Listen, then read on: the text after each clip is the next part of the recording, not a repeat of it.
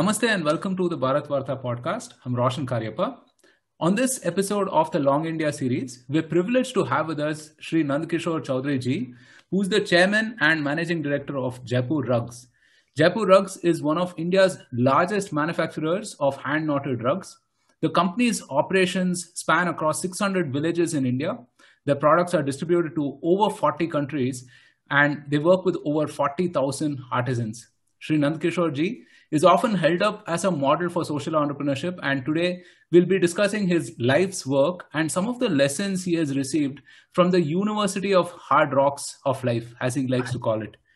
नंद किशोर जी आप uh, हमारे podcast पे आए इसलिए बहुत बहुत धन्यवाद thank you Roshan such a pleasure to host you sir sir तो पहली बात है ये आपका कॉन्सेप्ट जो है university of hard rocks of life ये क्या मायने रखते हैं आपके जीवन में? And if you can just elaborate a little bit on that देखिए मेरे ये जीवन का अनुभव रहा है कि a child educated only in school is an uneducated child the lesson we learn after school are the real lesson so true learn in our life तो जब मैंने अपनी पढ़ाई खत्म करने के बाद मुझे समझ में आया कि अब मुझे बिज़नेस के, जीवन के रियल चैलेंजेस को देखना है।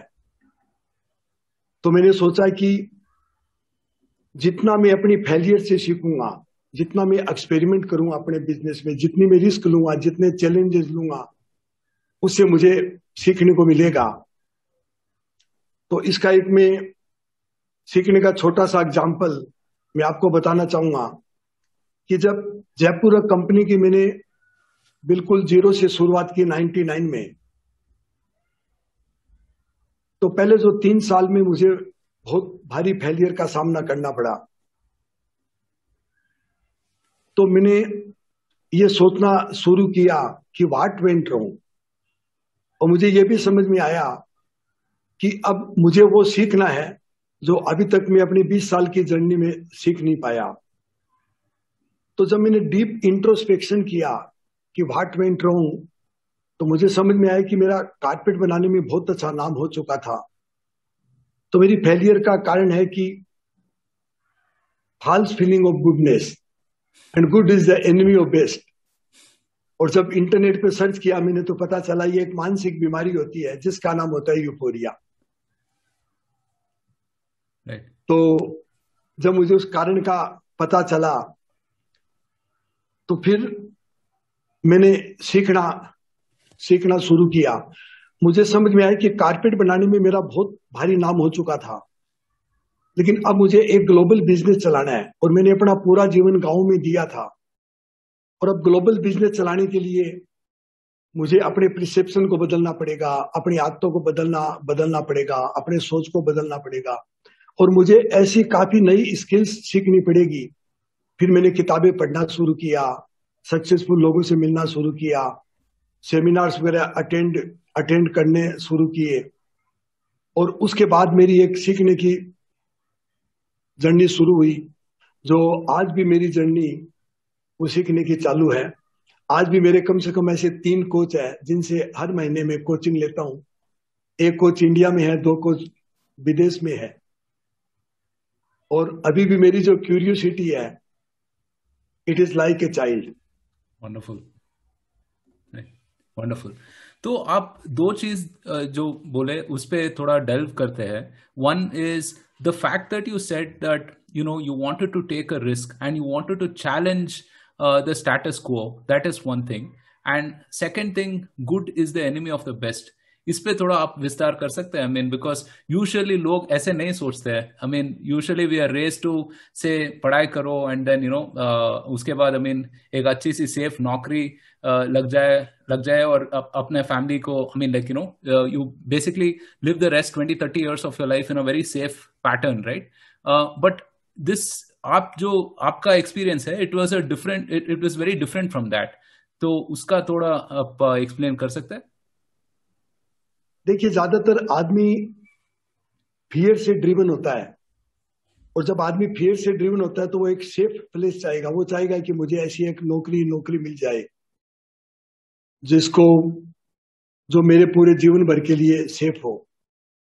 और सेफ्टी का मतलब यही है कि you are you are driven by the fear और ज़्यादातर लोग रियलिटी से दूर दूर दूर रहना चाहते हैं। जो रियल चैलेंजेस है लाइफ के बिज़नेस के काम के उसको वो उसको वो फेस फेस नहीं करना चाहते। तो ऐसे आज लोग क्या है कि ज़्यादातर एक गुडनेस की फीलिंग को लेके जीते हैं मतलब। hmm. और that develops the micro ego within them तो एक माइक्रो ईगो आने के बाद में एक आदमी he he feel very very safe he because he closes his door to learn तो मैंने इसका हमेशा ध्यान रखा कि मैं अनलर्न करता रहूँ और अपनी ईगो को इतना बड़ा नहीं कर लू कि मुझे जो रियलिटी है वो दिखाई देना बंद हो जाए। Wonderful wonderful I think often times whenever we get some amount of success we create a safe space around us uh, and uh, are very comfortable living in that but doing anything new uh, anything bigger anything more ambitious requires us to challenge that and go beyond what we know and uh, risk not knowing things risk failure also right? Right. Uh, so wonderful, great uh, hearing that. Very good start to the podcast. So let's get to the story behind Jaipur Rugs. Uh, you started Jaipur Rugs in 1978. It's been four decades. What was the inspiration behind Jaipur Rugs? How did you start? देखिए, मैंने अपना graduation complete करने के बाद में मैंने अपनी career की शुरुआत एक दुकान से की। ब्रांडेड शूज़ की दुकान थी तो मेरे पिताजी चलाते थे। लेकिन वो सेल्समैनशिप के काम में मेरा मन नहीं लगता था। और इस बीच में मेरे को एक सरकारी बैंक में परमानेंट केशियर की नौकरी भी मिल गई थी। मैंने केशियर की नौकरी को रिजेक्ट किया। ये बोलते हुए कि आपने इस लायक मेरे को समझा, मैंने उनको पत्र लिखा बैंक को। फिर मैंने सोचना शुरू किया कि हु एम आई मैं कौन हूँ? मेरी नेचुरल एबिलिटी मेरी नेचुरल कैपेबिलिटीज क्या है? तो मुझे समझ आया कि मैं एक पीपल पर्सन हूँ नेचर में समय गुजारना मुझे ज़्यादा अच्छा लगता है। तो उस वक्त इंडिया में कारपेट की एक्सपोर्ट में खूब मांग थी। तो मुझे, मैंने सोचा कि मैं ऐसे धंधे से शुरुआत करूँ जहाँ मुझे गाँव में जाने का मौका मिलेगा, लोगों से मिलने का मौका मिलेगा, और ऐसे लोगों से मिलने को, मिलने का मौका मिलेगा कि जिनको कोई नहीं पूछता, जिनको शेड्यूल कास्ट बोलते हैं शेड्यूल ट्राइब बोलते हैं रिजेक्टेड रिजेक्टेड पीपल बोलते हैं।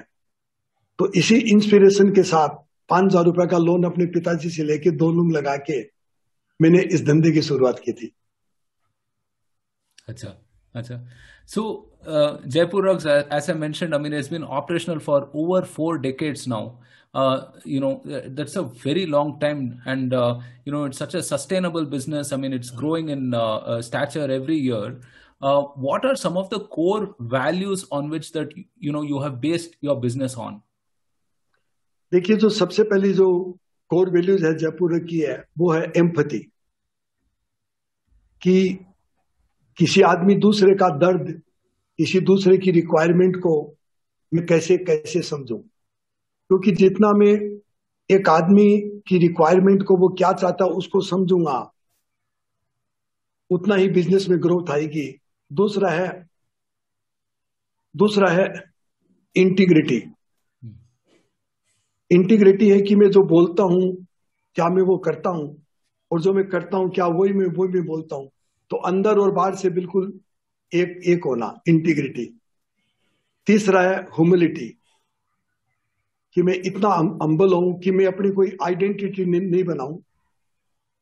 अपना ईगो ईगो ईगो डेवलप नहीं करूँ। चौथा हुआ सरलता। सरलता का मतलब ये है कि it is like the water जैसे पानी को आप किसी भी बर्तन में डालेंगे तो वो उसका वो सेप सेप ले लेगा। और पांचवी है शेड विजडम कि मैंने देखा है कि हम शुरू से मैं गाँव में हमारी जो वीवर महिलाओं को मैंने देखा कि उनमें कितनी विजडम है कितनी प्रॉब्लम सॉल्विंग स्किल्स है। और जिस तरह अपने वो परिवार को घर को मैनेज करती है they are the best managers in the world तो मैंने इन महिलाओं से बहुत सारी विजडम ली है। और अभी हम हमने ये सेड विजडम कि जो जो हमारी समझ बढ़ती गई अभी हम लोग सेल्फ मैनेजमेंट की तरफ़ जा रहे हैं कि ये सारी जो महिलाएँ हैं जो गाँव के अंदर काम काम करती है ये डिसीज़न खुद करेगी। हम्म, हम्म।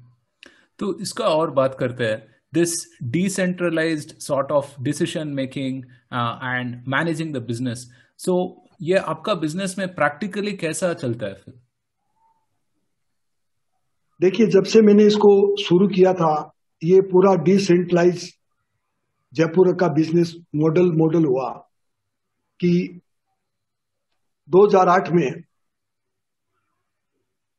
आप जानते हो गए सिक्के प्रहलाद दुनिया के नम, उस वक्त ग्लोबल नंबर वन मैनेजमेंट गुरु थे हम्म। उन्होंने जयपुर की एक केस स्टडी की और उन्होंने बताया कि जयपुर की जो ग्लोबल सप्लाई चेन है this is the most complicated supply chain it is connecting the poorest of the poorest with the richest of the richest by enhancing the capability at the grass root तो हमारे decentralise model होने के बावजूद भी हमने ये बहुत ध्यान रखा कि हमारे जो व्यूवर्स हैं, जो ग्रास रूट पे काम करने वाले लोग हैं, उनका जो पोटेंशियल है, उस पोटेंशियल को हम कैसे बाहर निकाले? तो हम उनकी लीडरशिप डेवलप उनकी लीडरशिप डेवलप करते रहते हैं। और कंटिन्यूस उनकी जो कैपेबिलिटीज है, उनको उनको इन्हांस करते रहते हैं। आज जयपुर का करीब 600 गाँव में काम होता है। लेकिन मुझे जयपुर बनाने के बाद में ऐसी आज तक कभी कोई 20 साल में प्रॉब्लम नहीं आई कि किसी व्यूवर की तरफ़ से गाँव के अंदर ये कोई तकलीफ़ आई हो, किसी ने माल की कुछ चोरी कर ली हो या कहीं कहीं कोई, हमें कोई खास दिक्कत आई हो। तो यह है कि लोगों से आप हार्ट टू हार्ट कनेक्शन बनाइए अपने लोगों से। और उनको कंपेशन कंपेशन रखिए और उनके आप कैपेबिलिटीज को कंटिन्यूस डेवलप डेवलप करते करते जाइए। Right so it's a very interesting thing that you bring up often times when we talk about business we think about you know businessman optimizing for profit and for growth but you know Jaipur rug has created a community It's serving a community of uh, you know artisans and weavers and uh, the villages and ecosystems that uh, you're operating in. Yeah, आपका like how do you balance both of these things? देखिए मेरा ज़्यादातर लोग बोलते हैं कि business है उसका मतलब केवल प्रॉफिट कमाना ही है और जब इस हिसाब से जब बिज़नेस करते हैं तो आदमी उसमें ऐसी बहुत सारी गलतियाँ कर देता है कि पैसा तो कमा लेता है लेकिन जो जीवन का जो सबसे कीमती चीज़ है वो खो देता है और मेरा ये अनुभव अनुभव रहा है कि जो केवल पैसे के लिए काम करता है दो businesses are driven by the fear जब आप फियर से ड्रिवन होंगे you are you have the inferiority complex तो आपके अंदर जो एक स्पेस खाली रह जाता है, वो आप प्रॉफिट से, इज़्ज़त से अपने आप को बड़ा बना के पूरा पूरा करते हैं। मैंने जयपुर के बिज़नेस मॉडल पे जितनी जो केस स्टडीज़ हो रही है, हुई है तो उन्होंने बताया कि Jaipur business model is driven by the compassion जब आप कंपेशन से ड्रिवन ड्रिवन होते हैं तो आप सभी लोगों को अपने साथ लेके लेके चलते हैं। और वो लोगों का जो कंट्रीब्यूशन इतना आता है कि आप अपने कस्टमर की नीड्स को बहुत सही ढंग से सेटिस्फाई कर सकते हैं। तो मैं ये मानता हूँ कि सोसाइटी को साथ लेके चलना ना it is a perfect business sense so how do you develop this culture within the organization your next rung of leadership and the middle managers and so on and so forth how do you inspire that same amount of you know compassion for the community and everything uh, and your way of doing business how do you uh, you know make that culture consistent across the organization देखिए एक तो हम लोग hiring में ये सबसे ज्यादा ध्यान ध्यान रखते हैं कि हम लोग उन्हीं लोगों को लेवे कि they are highly aligned with the purpose of Jaipur rug and with the values values of Jaipur और ऐसे लोगों को लेते हैं जिनके अंदर कोई पेशन है जिनको अपने जीवन में कुछ करना है। They are searching the meaning of their life they are searching the purpose of their life एक तो ऐसे ऐसे लोगों को रिक्रूट करते हैं। फिर विलेज के अंदर भी हमने क्या है कि हमारा जो फिल्ट्रेशन प्रोसेस है विलेज के अंदर वो बहुत स्ट्रॉन्ग है। क्यों हमें उसका चालीस साल का अनुभव है। हम्म। तो उससे हम ऐसे ही वीवर को लेते हैं। हम मैं हमेशा बोलता हूँ कि एक अच्छा आदमी होगा। उसकी एबिट अच्छी होगी और अच्छे एबिट वाला आदमी होगा वो अच्छा कारपेट बनाएगा ही बनाएगा। ऐसे फिल्ट्रेशन प्रोसेस से हमारे जो व्यूवर्स इतने अच्छे हैं कि गाँव के अंदर मतलब इतना अच्छा कल्चर बन बन चुका है कि एक छोटी सी कहानी में आपको बताना चाहूँगा। कोरोना से पहले एक दिन मैं अपने ऑफ़िस में बैठा था तो मेरे पास फ़ोन आया कि मानपुरा गाँव में कोई हार्वर्ड के प्रोफेसर है, वो आपसे मिलना चाहते हैं। मानपुरा गाँव हमारा, हमारे क्या, दुनिया भर के विजिटर गाँव में जाके विज़िट विज़िट करते हैं। लंच के लिए घर मत जाना, आप उनका वेट वेट करना। तो मैंने कहा, हार्वर्ड के प्रोफेसर अपील तो वेट करना ज़रूरी है। जल्दी से मेरे पास आए गाँव से सीधा, आके आके बोले कि, मिस्टर चौधरी, मैं हार्वर्ड मेडिकल कॉलेज से हूँ और हम लोग पिछले दस साल से एक रिसर्च कर रहे हैं। दुनिया के जितने भी जो अच्छे हॉस्पिटल्स हैं वहाँ पर एम्पति कैसे लाए? वहाँ के जो मरीज़ है उनको अच्छी तरह सेवा भाव से हम लोग कैसे डील डील करें? तो आज हमने जब आपके गाँव का जो कल्चर देखा तो दस साल पहले एग्जैक्टली हमने यही सोचा था but that was a complete failure from our side और ये आपकी सफलता है पूरी। तो आप हमें बताइए आप, आ, आपने कैसे कैसे किया? तो ये है कि अगर हार्ट टू हार्ट कनेक्शन बनाओगे आप लोगों को उनको एज ए इंसान की तरह इज़्ज़त इज़्ज़त दोगे तो वो कल्चर धीरे धीरे अपने आप याद आता है। आपका एक कोट है जो बहुत इंटरेस्टिंग है। Business is next to love it is the creator and preserver of civilization इसको थोड़ा विस्तार में समझाइए। देखिए ये ऐसा था कि एक बार जब मैं बीकॉम के आखिरी साल में था तो हमारे जो बिज़नेस एडमिनिस्ट्रेशन के प्रोफेसर वो क्लास में आए और आके बोले कि ये रोल नंबर किसका है? तो वो रोल नंबर मेरा था तो मैं खड़ा हुआ। वो प्रोफेसर क्या बड़े स्ट्रिक्ट थे? और उस वक्त तो कोई भी मतलब कोई मिसचीवियस लोगों को पनिशमेंट भी देते थे। तो मैंने सोचा कि मैंने तो कोई गलती की नहीं, आज ये क्या पनिशमेंट देंगे मेरे को? तो मैं थोड़ा डर रहा था। तो प्रोफेसर ने अपने हाथ में कॉपी निकाली और पूरी क्लास को दिखाया कि देखो, इस लड़के ने क्या लिखा है। सवाल था कि what is the definition of business मैंने जो जवाब दिया, वो था business is next to love it is the creator and preserver of civilization तो प्रोफेसर बोले, ये लड़का एक दिन यूनिक बिजनेसमैन बनेगा.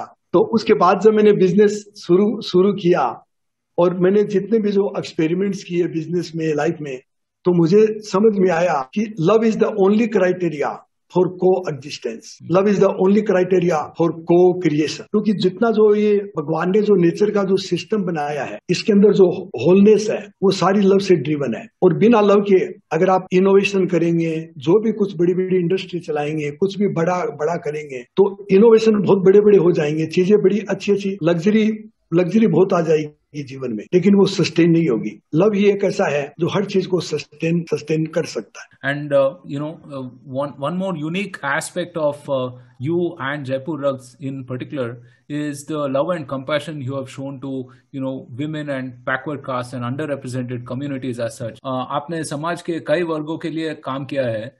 Uh, आपका ये अनुभव कैसा रहा? देखिए मैं आपको बताऊँ कि मैं आपको एक, हमारे मानपुर गाँव है, उसकी एक स्टोरी स्टोरी बताना चाहता हूँ कि एक बार हम संडे को ऐसे घूमने गए थे उस गाँव में। तो वहाँ पर उस गाँव में दो लूमें नई नई लगाई थी हमारे ब्रांच मैनेजर ने। तो मैंने जब उन दो लूमों को देखा तो मैंने सोचा, ये लूमे जिसने लगाई है, उसके अंदर कोई एंटरप्रेन्योरियल माइंड है। तो मैंने कहा, ये किसकी लूमी तो बोला, ये शांत शांति देवी है गाँव में, जो पहले मजदूरी करने जाती थी और उन्होंने ये दो लुमे लगाई तो मैंने कहा उनसे मिलवाओ। तो शांति देवी बाहर गई, उसको आने में कम से कम एक घंटा लगा। मैं पूरे परिवार के साथ था, परिवार वाले जल्दी कह रहे हैं कि चलिए। मैंने कहा, देखिए, अभी मुझे मिल के जाने दो। तो जब मैं उन शांति बाई से मिला तो मुझे समझ में पहले याद चुका था कि ये इसके अंदर एक एंटरप्रेन्योरशिप है। भले ये औरत मजदूरी करती है, पढ़ी लिखी नहीं है, लेकिन उसके अंदर एंड उसके अंदर एक एंटरप्रेन्योरियल क्वालिटी है। मैंने उसको पूछा कि हमारे लोगों ने आपको फ़ोन किया लूम के लिए आपने टेलीफोन किया। मुझे मालूम था कि उसी ने किया होगा तो उसने बोला नहीं मैंने टेलीफोन किया। आज उस गाँव के अंदर डेढ़ सौ वीवर हैं और करीब साठ लूमे हैं। तो आप ये समझ लो एक महिला शेड्यूल कास्ट से जो कभी पढ़ी लिखी नहीं हम्म। उसकी एंटरप्रनोरियल क्वालिटीज क्या हो सकती है? और पूरे गाँव में वो क्या चेंज चेंज ला सकती है वो बॉम्बे में हमने शाहरुख खान गौरी देवी के साथ पार्टनरशिप की तो बॉम्बे गई थी वो शाहरुख खान के घर गई उनसे मिली भी थी वो काफ़ी बार वो एरोप्लेन से काफ़ी है ना ओपनिंग सेशन के लिए भी उसको बुलाया जाता है लोग सोचते हैं कि सोशल एंटरप्राइजेस स्केलेबल नहीं होते बट आज Jaipur Eggs, uh, you know, is present in about 600 villages. You work with 40,000 artisans, uh, and you're distributed, uh, you know, in 40 countries across the world ये आपने बिज़नेस जो uh, कैसे बढ़ाया है? How did you scale this business देखिए मुझे तो आज के सात आठ साल पहले ये भी नहीं मालूम था कि सोशल एंटरप्राइज होते क्या है। मैंने सात आठ साल पहले पहले बार सोशल सोशल एंटरप्राइज सुना, लोगों ने बोला कि जयपुर एक तो सोशल एंटरप्राइज होता है। तो मैंने कहा एंटरप्राइज के पीछे सोशल शब्द कैसे लग गया?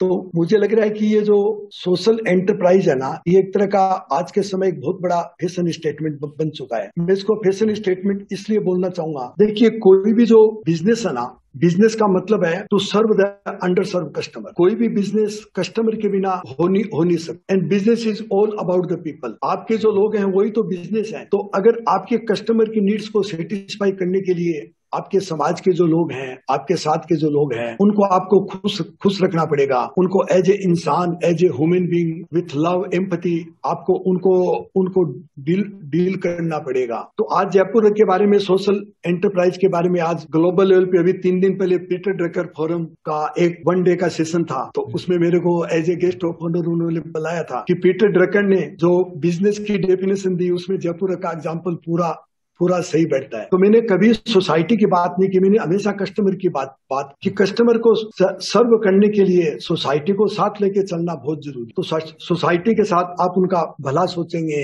उनको आप डेवलप करेंगे उनको साथ में रखेंगे तो वो कस्टमर को ज़्यादा अच्छी तरह सर्व सर्व कर कर पाएँगे। तो मैं तो ये मान के चलता हूँ कि एक जो बिज़नेस है वो सोसाइटी के बिना बिना हो बिना हो कैसे कैसे सकता है? तो मैं इसको सोशल और एंटरप्राइज को दो टुकड़ों में नहीं तोड़ना चाहता। Every enterprise is social yes और आपके प्रोडक्ट सिर्फ़ भारत में नहीं पर विदेश में भी बहुत जाने जाते हैं। आपको सेवन जर्मन अवार्ड्स भी मिले हैं आपके प्रोडक्ट्स को।